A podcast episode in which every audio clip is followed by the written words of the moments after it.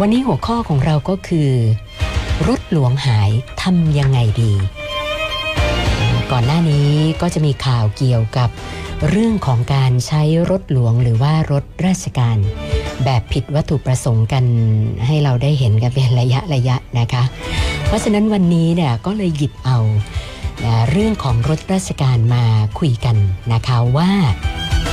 เออรถของราชการเนี่ยเขามีการกำหนดนะประเภทเอาไว้ยังไงบ้างวัตถุประสงค์ในการใช้งานนะเขาระบุเอาไว้แบบไหนยังไง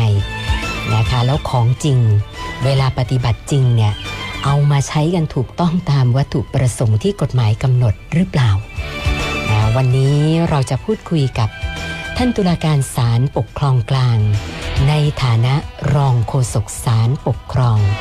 คุณเทิดพงศ์คงจันทร์นะคะ สัญญาณท่านมาแล้วด้วย กฎหมายชายคาปัญหาชาวบ้าน โดยสารปกครอง สวัสดีค่ะท่านรองค่ะ สวัสดีครับ คุณสุนันท์สวัสดีท่านผู้ฟังครับ ค่ะท่านรองคะรถราชการนี่ไม่ทราบว่าเขาจัดเอ่อแบ่งประเภทกันกี่ประเภทยังไงบ้างคะท่านรอง ต้องเรียนท่านผู้ฟังกับคุณสุนันอย่างนี้ก่อนครับว่ารถราชการเนี่ยก็จัดซื้อโดยงบประมาณของหลวงอ่าอันนี้ก็เป็นที่ทราบกันดี เพราะฉะนั้นเนี่ยเมื่อใช้เงินของภาษีประชาชนมาจัดซื้อซะแล้วครับคุณสุนันการใช้งานการจัดเก็บรักษา การทำนุบำรุงทุกอย่างก็ต้องมีระเบียบของราชการกำหนดไว้นะเพราะฉะนั้นเนี่ยเรื่องนี้เนี่ยมันจะมีระเบียบสำนักนายกรัฐมนตรี ว่าด้วยรถราชการพศ 2523 นะครับ เป็นกฎหมายหลักเลยที่ใช้ในการเอ่อดูแลรักษาหรือข้อปฏิบัติต่างๆ เกี่ยวกับรถราชการครับคุณสุนันท์ค่ะนะก็ใช้มานานแล้วหลายสิบปีนะครับ ก็กระทรวงทบวงกรมทั้งหลายก็ยังคงอยู่ในบังคับของการใช้รถราชการตามระเบียบนี้ครับท่านผู้ฟัง รวมถึงองค์กรใหม่ ๆ ที่เกิดขึ้นด้วยนะฮะไม่ว่าจะเป็นองค์กรอิสระตามรัฐธรรมนูญก็ดีนะองค์การมหาชนอะไรก็ตามเนี่ยนะครับ แม้ว่าเขาจะมีอำนาจออกกฎออกระเบียบเกี่ยวกับการใช้รถราชการของเขาเองก็ตามครับคุณสุนันแต่ก็ล้วนแล้วแต่เอาถ้อยคำหลักการมาจากระเบียบสำนักนายกตัวเนี้นะฮะมาใช้ในการร่างระเบียบของหน่วยงานเกิดใหม่เหล่านั้นทั้งสิ้นนะเพราะฉะนั้นพูดโดยสรุปได้เลยครับว่าในประเทศนี้เนี่ยนะฮะหลักเกณฑ์หลักการในการใช้รถราชการเนี่ยล้วนแล้วแต่กำหนดโดยกฎหมายของหน่วยงานทั้งสิ้นนะฮะไม่มีการเอาไปใช้โดยพละการกันได้ คราวนี้ก็คุณสุนันท์ครับ วัตถุประสงค์ก็ง่าย ๆ ครับรถราชการก็ต้องใช้ในงานของราชการ ไม่ใช่ส่วนตัวนะนะใช้ในงานส่วนตัวไม่ได้อยู่แล้วค่ะซึ่งประเภทเนี่ยนะฮะว่าเขาจะแบ่งรถราชการเป็นประเภทไหนบ้างเนี่ย กฎหมายเขาก็เขียนไว้ครับท่านผู้ฟัง พอจะจำแนกออกได้เป็นสี่ลักษณะอย่างนี้ครับ อันแรกเลยครับก็คือรถประจำตำแหน่งครับคุณสุนันท์ครับค่ะ อันนี้ก็คือจัดให้ไว้สำหรับตำแหน่งระดับผู้บริหาร นะของหน่วยงานไม่ว่าจะเป็นผู้บริหารระดับสูง หรือระดับกลางนะตีสูงสูงๆอะนะฮะตำแหน่งเหล่านี้ครับ เช่นปลัดกระทรวงอธิบดีอ่าหรือว่าระดับผู้อำนวยการสำนักเนี้ยถือว่าอาจจะเป็นตำแหน่งที่มีสิทธิ์ใช้รถประจำตำแหน่งได้อ่าอย่างนี้ก็ทางราชการก็จะต้องจัดหาไว้ให้ครับ ให้เพื่อเป็นไปตามระเบียบกฎหมายนะฮะประเภทที่สองเขาเรียกว่ารถรับรองครับค่ะรถรับรองเนี่ยวัตถุประสงค์ของมันครับคุณสุนันท์ ก็เผื่อว่ามีแขกบ้านแขกเมืองนะฮะอาคันตุกะจากต่างประเทศ อย่างเช่นผู้นำนะฮะนายกรัฐมนตรี หรือประธานาธิบดีของต่างประเทศเนี่ยเขามาเยี่ยมชมหรือมาติดต่อประชุมราชการอะไรในไทยอย่างเงี้ยนะครับ เราก็ต้องจัดหารถรับรองไว้ให้นะเพื่อให้สมเกียรติสมฐานะ และเป็นการอำนวยความสะดวกแก่ผู้นำประเทศนั้นๆอ่าคือถ้าเข้ามานะครับ แล้วเขาเอารถของเขามาเองเนี่ยก็ไม่เป็นไรครับคุณสุนันครับค่ะ อ่าอย่างเช่นประธานาธิบดีของประเทศสหรัฐอเมริกาเนี่ยนะฮะค่ะมากี่ครั้งเนี่ยท่านก็นำรถประจำเอาเองตำแหน่งของท่านเองนะฮะมาจากค่ะประเทศเขาอันนั้นก็ไม่เป็นไรครับ ถือว่าเป็นข้อยกเว้นนะฮะแต่ถ้าเกิดท่านมากันแต่ตัวเปล่านะฮะไม่ได้เอารถมา ก็เป็นหน้าที่ของราชการไทยครับ ที่ต้องจัดหารถรับรองประเภทนี้ให้นะฮะประเภทที่สามครับ เรียกว่ารถรับรองประจำจังหวัด ยังไงคะวัตถุประสงค์ก็เช่นเดียวกันครับ ท่านผู้ฟังก็คือใช้รับรองแขกบ้านแขกเมือง แต่อันเนี้ยเอาไว้ใช้ประจำจังหวัดอ่าอย่างเช่น จังหวัดใหญ่ๆครับคุณสุนันท์ครับค่ะเชียงใหม่สงขลาอะไรเหล่านี้นะฮะอ่าซึ่งถือว่าเป็นจังหวัดที่มีเอ่อกิจการต่างๆของชุมชนนะฮะที่บางครั้งเนี่ยผู้นำต่างประเทศเขาอาจจะอยากไปดูงานนะหรืออยากไปพักผ่อนอย่างเงี้ยนะก็จังหวัดใหญ่เหล่านี้ก็ต้องมีรถรับรองของทางราชการเตรียมไว้ให้ นะสาเหตุเพราะว่าถ้าจะเอารถรับรองระดับประเทศจากกรุงเทพไปเนี่ยมันลำบากใช่ไหมครับคุณสุนันท์ครับค่ะนะอาจจะเกิดความไม่ปลอดภัยหรือมีค่าใช้จ่ายเพิ่มขึ้น ดังนั้นก็ในจังหวัดใหญ่เหล่านี้ก็ให้มีรถรับรองประจำจังหวัดเตรียมไว้นะครับค่ะและก็ประเภทสุดท้ายที่เราเห็นกันบ่อยๆครับท่านผู้ฟังครับเขาเรียกว่ารถส่วนกลางอ่ารถส่วนกลางเลยครับ ไม่ว่าจะเป็นรถตู้นะหรือรถมอเตอร์ไซค์นะพวกนี้จัดว่าเป็นรถส่วนกลางทั้งสิ้น หลักการง่าย ๆ ก็คือว่า เอาไว้ใช้ประโยชน์ส่วนกลางของหน่วยงานนั้นๆค่ะยกตัวอย่างเช่นครับคุณสุนันท์เวลาข้าราชการหน่วยงานไหนก็จะไปประชุมกันหลายคนนะฮะในที่เดียวกันไม่ว่าจะเอ่อในกรุงเทพก็ดี หรือต่างจังหวัดก็ดีเนี่ยก็นั่งรถตู้ของราชการกันไปใช่ไหมครับ ค่ะ ไปพร้อมกันนะฮะหรือว่าถ้าเป็นมอเตอร์ไซค์อย่างเงี้ยนะฮะเอ่ออย่างของศาลปกครองเป็นต้นเนี่ยครับ เจ้าหน้าที่พนักงานเดินหมายของศาลปกครองนะฮะเวลาเขาจะไปปิดหมายตามคำสั่งศาลที่บ้านของคู่ความเนี่ยนะฮะก็ บางครั้งก็จะใช้รถมอเตอร์ไซค์ของศาลปกครองกลางนะฮะเพื่อความสะดวกในการเดินทางอะไรอย่างเงี้ยนะฮะอันนี้ก็ถือว่าใช้เพื่อส่วนกลางโดยเฉพาะ เพราะฉะนั้นเนี่ยลักษณะและประเภทของรถราชการที่แบ่งไว้ตามกฎหมาย ก็จะมีลักษณะสี่ลักษณะดังนี้ครับคุณสุนันท์ครับค่ะคือสามประเภทแรกที่ท่านรองเรียนให้ทราบเนี่ยชัดเจนนะคะแต่ว่าประเภทที่สี่ที่บอกรถส่วนกลางเนี่ยตรงเนี้ยอยากให้ท่านรองได้ขยายความอีกหน่อยว่า เอ๊ะแล้วหลักเกณฑ์ นะของการจะใช้การเก็บรักษารถส่วนกลางปัจจุบันนี้เนี่ยเป็นยังไงคะท่านรอง เอาเรื่องแรกก่อนนะครับ ก็คือการใช้รถส่วนกลางนะครับ คุณสุนันท์ค่ะการใช้เนี่ยหลักสำคัญสุดของมันก็คือว่าต้องมีสมุดบันทึกการใช้รถส่วนกลางประจำรถแต่ละคันครับ เหตุผลก็เพราะว่าจะได้ตรวจสอบได้ครับคุณสุนันท์ว่า เอาไปใช้ในราชการใดค่ะมีคำสั่งมอบหมายจากผู้บังคับบัญชาให้เอารถส่วนกลางออกไปใช้จริงหรือเปล่า นะแล้วก็ไปจากไหนถึงไหนนะออกเวลาไหนแล้วก็กลับมาเวลาไหน อันนี้ก็คือเพื่อจะได้ตรวจสอบได้ครับว่า มีการใช้ในราชการกันจริงค่ะไม่ได้ลักลอบเอาไปใช้ส่วนตัวส่วนตัวใช่ไหมครับคุณสุนันท์ค่ะอย่างรถตู้อย่างเงี้ยนะฮะรถตู้อย่างเงี้ยของราชการเนี่ยนะเบิกไปเพื่อไปประชุมตอนเก้าโมงนะแล้วก็กำหนดการประชุมเนี่ยเสร็จเที่ยงนะครับ คุณสุนันท์ครับค่ะ เอารถตู้กลับมาถึงที่ทำงานสี่โมงเย็นทั้งนั้นที่ประชุมกันในเขตกรุงเทพไอ้นี้มันต้องสงสัยใช่ไหมคุณสุนั่นนันท์น่ะสิคะค่ะมันไปไหนช่วงบ่ายเนี่ยนะฮะหายไปไหนทั้งที่ประชุมเสร็จตั้งแต่เที่ยงอย่างเงี้ยเนี่ยครับถ้ามีการบันทึกไว้มันจะตรวจสอบได้ครับค่ะตรงนี้จึงเป็นวัตถุประสงค์ในการที่ต้องมีสมุดบันทึกประจำรถแต่ละคันไว้อ๋อและที่สำคัญครับที่เป็นเอ่อผู้ที่เป็นผู้บังคับบัญชาของหน่วยงานต่างๆ นะฮะที่ดูแลเรื่องหมวดยานยนต์อะไรเหล่าเนี้ยมีหน้าที่ต้องปฏิบัติตามกฎหมายก็คือต้อง บังคับบัญชาหรือกำชับให้พนักงานขับรถยนต์แต่ละคันนะฮะต้องบันทึกครับคุณสุนันท์ค่ะคือมีแต่สมุดแต่คนขับรถไม่บันทึกนี่ก็ศูนย์เปล่านะครับค่ะใช่ไหมฮะเพราะเวลาเกิดเรื่องขึ้นจริงครับคุณสุนันท์อืมไม่มีการบันทึกไว้เนี่ยมันก็ตรวจสอบลำบากนั่นนะน่ะว่าสิมีการเอาไปใช้ส่วนตัวหรือเปล่านะหรือเอาไปวิ่งรถเนี่ย มันได้สัดส่วนกับค่าน้ำมันเชื้อเพลิงหรือไม่นะมันก็จะมีการทุจริตลักลอบกันได้ค่ะแล้วก็ถือว่ามีสมุดแล้วก็ต้อง ควบคุมดูแลให้พนักงานขับส่วนอัน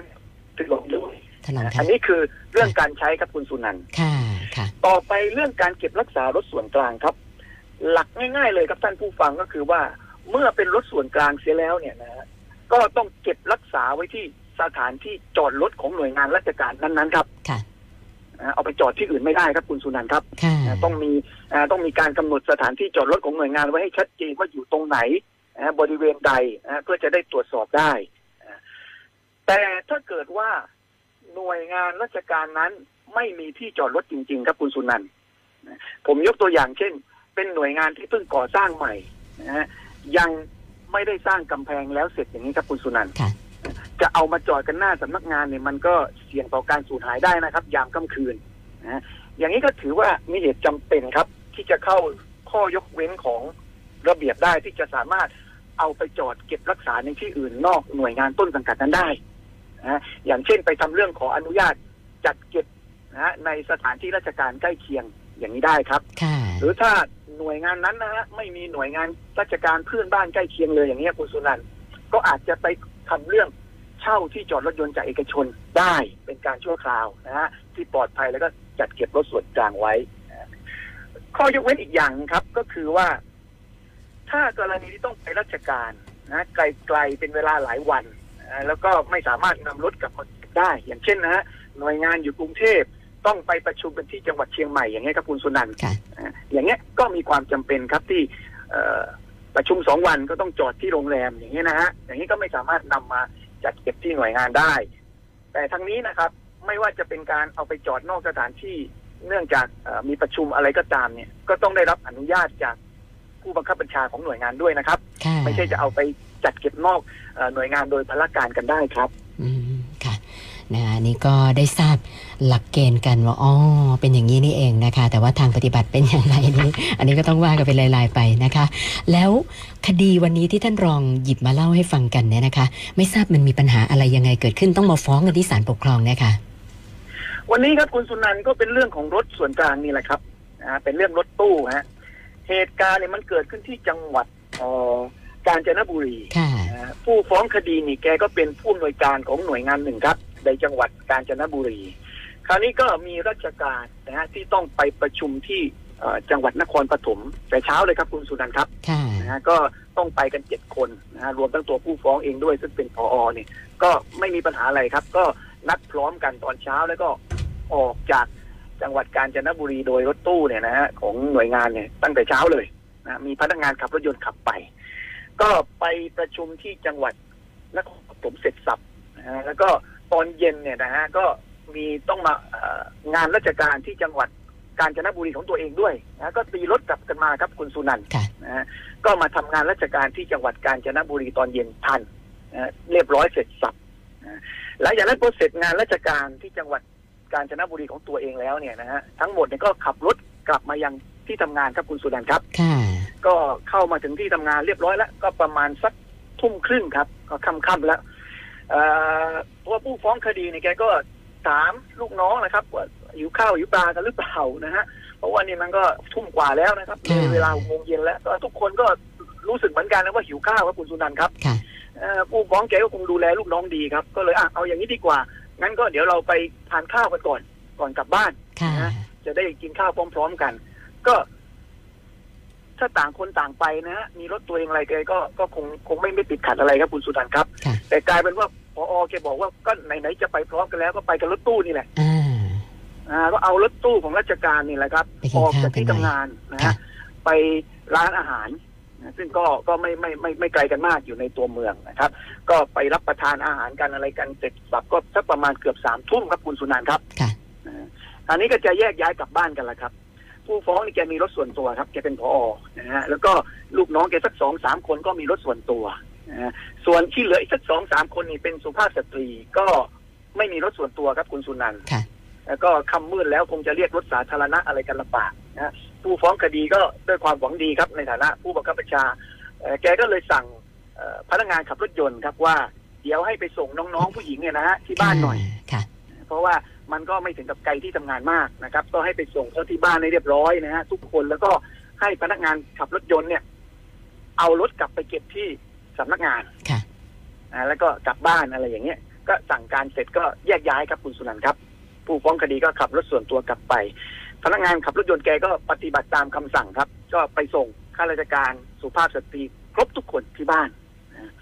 เอ่อพอส่งคนสุดท้ายเสร็จเนี่ยก็สักประมาณสี่ทุ่มครึ่งกว่าๆแล้วครับ คุณสุนันท์ครับค่ะก็ก็ดึกดึกแก่ๆเลยนะฮะผู้เอ่อพนักงานรถยนต์ก็รู้สึกเหนื่อยนะฮะเพลียขึ้นมา ก็เลยเอางี้ดีกว่านะฮะเอารถไปจอดบ้านแกค่ะนะครับขี้เกียจเอาไปส่งหน่วยงานเข้บ้ดีกว่นะครับเพราะว่าใช่ไหมค่ะมันมัน ง่วงดึเต็มกแล้ทีวแล้วนะฮะอืมแล้วเดี๋ยวพรุ่งนี้เช้าเนี่ยก็ค่อยตื่นเช้าๆแล้วก็ค่อยเอารถไปเก็บที่สำนักงานอ๋อค่ะนะก็อ่าตัดสินใจได้ก็กลับบ้านครับคุณสุนันท์ครับค่ะก็เอารถเข้าไปจอดหน้าบ้านแล้วแกก็อาบน้ำขึ้นนอนเรียบร้อยนะฮะค่ะหลับสนิทเลยครับตื่นมาตีสี่ก็เตรียมตัวจะออกไปทำงานนะครับ ก็ชะโงกหน้ามาดูหน้าบ้านนิดหนึ่งปรากฏรถหายครับคุณสุนันท์โอ้ เป็นเรื่องเลยสิคะเนี่ยนะเอ๊ะใครมาเล่นที่เลนอะไรหรือเปล่านะครับค่ะแอบไปเคลื่อนย้ายแล้วแกก็เดินลงไปหารอบบ้านเลยนะครับ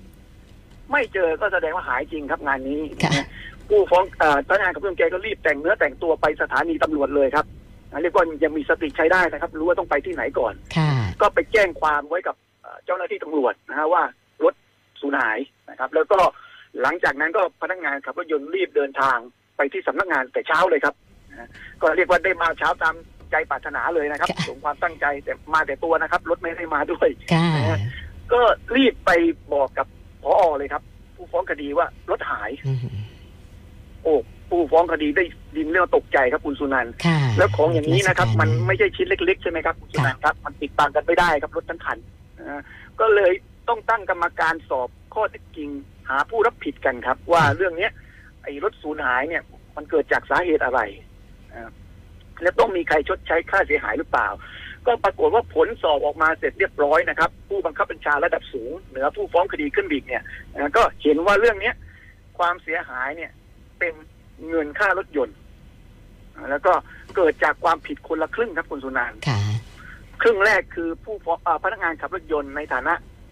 คนต้องขับรถมาเก็บที่หน่วยงานค่ะนะแต่กลับเอาไปจอดบ้านแล้วหาย ก็รับผิดไปครึ่งหนึ่งค่ะ ส่วนผู้ฟ้องคดีในฐานะผู้บังคับบัญชาค่ะละเลยต่อหน้าที่นะฮะไม่ไม่ให้เอ่อตัวพนักงานขับรถยนต์เนี่ยเอารถไปเก็บเรียบร้อยนะฮะก็รับผิดไปอีกส่วนหนึ่งครับ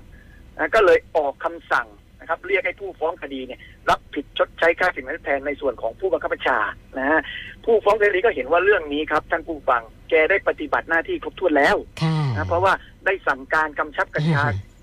พนักงานขับรถยนต์เป็นอย่างดีแล้วให้เอาไปเก็บเรียบร้อยค่ะน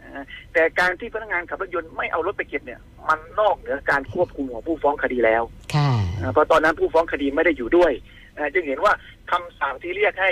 เอ่อผอนะฮะ ชดใช้ค่าสินไหมทดแทนจึงไม่เป็นธรรมครับ จึงมาฟ้องคดีนี้ต่อศาลปกครอง ขอให้ศาลปกครองพิพากษาเพิกถอนคำสั่งที่เรียกให้ผู้ฟ้องคดีชดใช้ค่าสินไหมทดแทนครับค่ะนั่นน่ะสิคะฟังท่านรองแล้วแหมพออก็ก็สั่งครบถ้วนกระบวนความแล้วนะคะ แต่คนไม่ปฏิบัติตามก็คือคนขับนั่นเอง แล้วอย่างนี้ศาลปกครองสูงสุด มีคำวินิจฉัยยังไงคะท่านรอง คดีนี้ครับท่านผู้ฟังเมื่อเข้าสู่การพิจารณาของศาลปกครองสูงสุดนะฮะ ประเด็นข้อเท็จจริงที่ศาลท่านได้วินิจฉัยและวางหลักกฎหมายไว้ก็คือว่า รถตู้เนี่ยนะฮะ เมื่อปฏิบัติภารกิจเสร็จสิ้นในจังหวัดนครปฐมตอนเย็นเนี่ยนะฮะเออจังหวัดกาญจนบุรีของตัวเองตอนเย็นเนี่ยนะครับ แล้วก็ได้ขับพาเจ้าหน้าที่ทุกคนเนี่ยกลับเข้ามาในสำนักงานแล้วค่ะณเวลาทุ่มครึ่งครับคุณสุนันท์ อันนั้นเนี่ยต้องถือว่าการปฏิบัติหน้าที่ราชการในวันนั้นเนี่ย โดยใช้รถตู้ส่วนกลางคันดังกล่าวเนี่ยค่ะเป็นอันเสร็จสิ้นแล้วครับอ๋อจบภารกิจแล้วนะจบภารกิจแล้วครับ หน้าที่ของพนักงานขับรถยนต์ก็คือต้องเอารถไปเก็บครับคุณสุนันท์ค่ะหน้าที่ของผู้ฟ้องคดีก็คือ ต้องสั่งการให้พนักงานขับรถยนต์เอารถไปเก็บเช่นกันครับ โอ้นี่แหละนี่แหละตรงนี้แหละใช่ไหมคะ มันจบแล้วครับเรื่องหน้าที่ราชการค่ะครับดังนั้นเนี่ยการที่ผู้ฟ้องคดีนะฮะและพนักงานขับรถยนต์นะฮะนำรถคันนั้นกลับออกไปอีกเพื่อไปรับประทานอาหารเนี่ยต้องถือว่าอันเนี้ยเป็นการใช้ในภารกิจส่วนตัวค่ะนอกเหนือจากหน้าที่ราชการแล้วนะฮะเพราะฉะนั้นเนี่ยเมื่อเกิดเหตุสูญหายขึ้นมาเนี่ยจะอ้างว่าสูญหายอันเนื่องจากการปฏิบัติหน้าที่ราชการเนี่ยไม่ได้แล้วครับคุณสุนันท์ไม่เกี่ยวแล้วนะ ไม่เกี่ยวแล้วครับนอกเหนือหน้าที่ราชการแล้วครับอืมอันนี้คือผิดแน่นอนไม่ต้องเถียงกันแล้วนะฮะค่ะประเด็นก็คือว่าแล้วผู้ฟ้องคดีเนี่ย ในฐานะผู้บังคับบัญชาเนี่ยนะต้องร่วมรับต้องรับผิดด้วยหรือไม่ ตรงนี้ครับศาลท่านวินิจฉัยว่า ผู้ฟ้องคดีนะฮะแม้นว่าจะไม่ได้อยู่โดยตลอดกับพนักงานขับรถยนต์นะฮะแต่มีหน้าที่ต้องสั่งให้พนักงานขับรถยนต์เนี่ยเอารถยนต์เก็บณเวลาที่ถึงที่ทำงาน นะฮะไม่ใช่สั่งให้เอาออกไปกินข้าวอีกนะฮะดังนั้นเนี่ยเหตุที่ผู้ฟ้องคดีเนี่ยปล่อยปละละเลยนะครับ ให้มีการนำรถยนต์เนี่ยกลับออกไปใช้ในประโยชน์ส่วนตัวนอกสถานที่ราชการอีกเนี่ย ตรงนี้จึงถือว่าเป็นความรับผิดของผู้ฟ้องคดีในฐานะผู้บังคับบัญชาครับคุณสุนันท์ครับค่ะดังนั้นเนี่ยเมื่อรถยนต์เกิดความสูญหายขึ้นมานะฮะสัดส่วนความรับผิดเนี่ยส่วนหนึ่งโอเคว่าเป็นของพนักงานขับรถยนต์แน่นอนนะฮะเพราะเป็นตัวการที่ทำให้รถหายนะฮะ และส่วนที่สองผู้ฟ้องคดีในฐานะผู้บังคับบัญชา ที่ปล่อยให้มีรถออกกลับออกไปอีกเนี่ย ใช้ในงานส่วนตัวเนี่ยก็ย่อมปฏิเสธหน้าที่ความรับผิดชอบไม่ได้ครับคุณสุนันท์ครับค่ะดังนั้นเนี่ยคำสั่งของหัวหน้าหน่วยงานนะฮะที่ให้ผู้ฟ้องคดีรับผิดในส่วนของตัวเองที่เป็นผู้บังคับบัญชา ปล่อยปละละเลยต่อหน้าที่นะเป็นเงินค่าเสียหาย จากค่ารถยนต์เนี่ย ส่วนหนึ่งจึงถือว่าเป็นคำสั่งที่ชอบด้วยกฎหมายแล้ว คดีนี้ศาลปกครองสูงสุดจึงพิพากษายกฟ้องครับ เป็นค่ะคดีหมายเลขแดงที่ออ่าง 231ทับ2549 ครับ ค่ะสำหรับคดีตัวอย่างวันนี้เนี่ยท่านรองอยากจะฝากอะไรปิดท้ายอีกสักหน่อยไหมคะ ขอเรียนท่านผู้ฟังไว้สองประเด็นครับ ประเด็นแรกก็คือศาลปกครองสูงสุดท่านได้วินิจฉัยหลักที่สำคัญอย่างยิ่งครับ ก็คือว่าอย่างไหนล่ะที่ถือว่าเสร็จสิ้นหน้าที่ราชการแล้ว ในการใช้รถส่วนกลางนะฮะค่ะก็คือเมื่อล้อรถกลับมาถึง ที่ทำงานนะคุณสุนันท์ครับค่ะ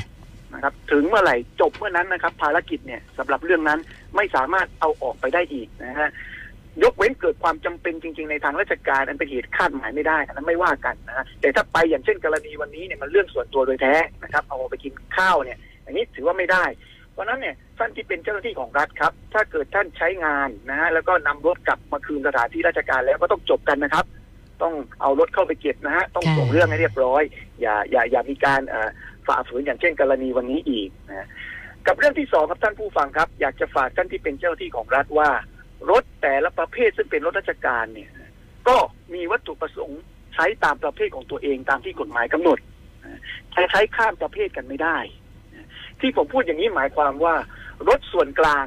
ก็ต้องเอาไว้ใช้ประโยชน์ในราชการส่วนกลางจริง ๆ ของหน่วยงานนะจะเอาไปใช้ส่วนตัว จะเอาไปใช้เหมือนเป็นรถประจำตำแหน่งไม่ได้นะครับ ถือว่าผิดประเภทนะแล้วก็เป็นความผิดวินัยด้วยครับคุณสุนันท์ครับค่ะค่ะและยิ่งกว่านั้นครับ เป็นความผิดอาญาด้วยครับ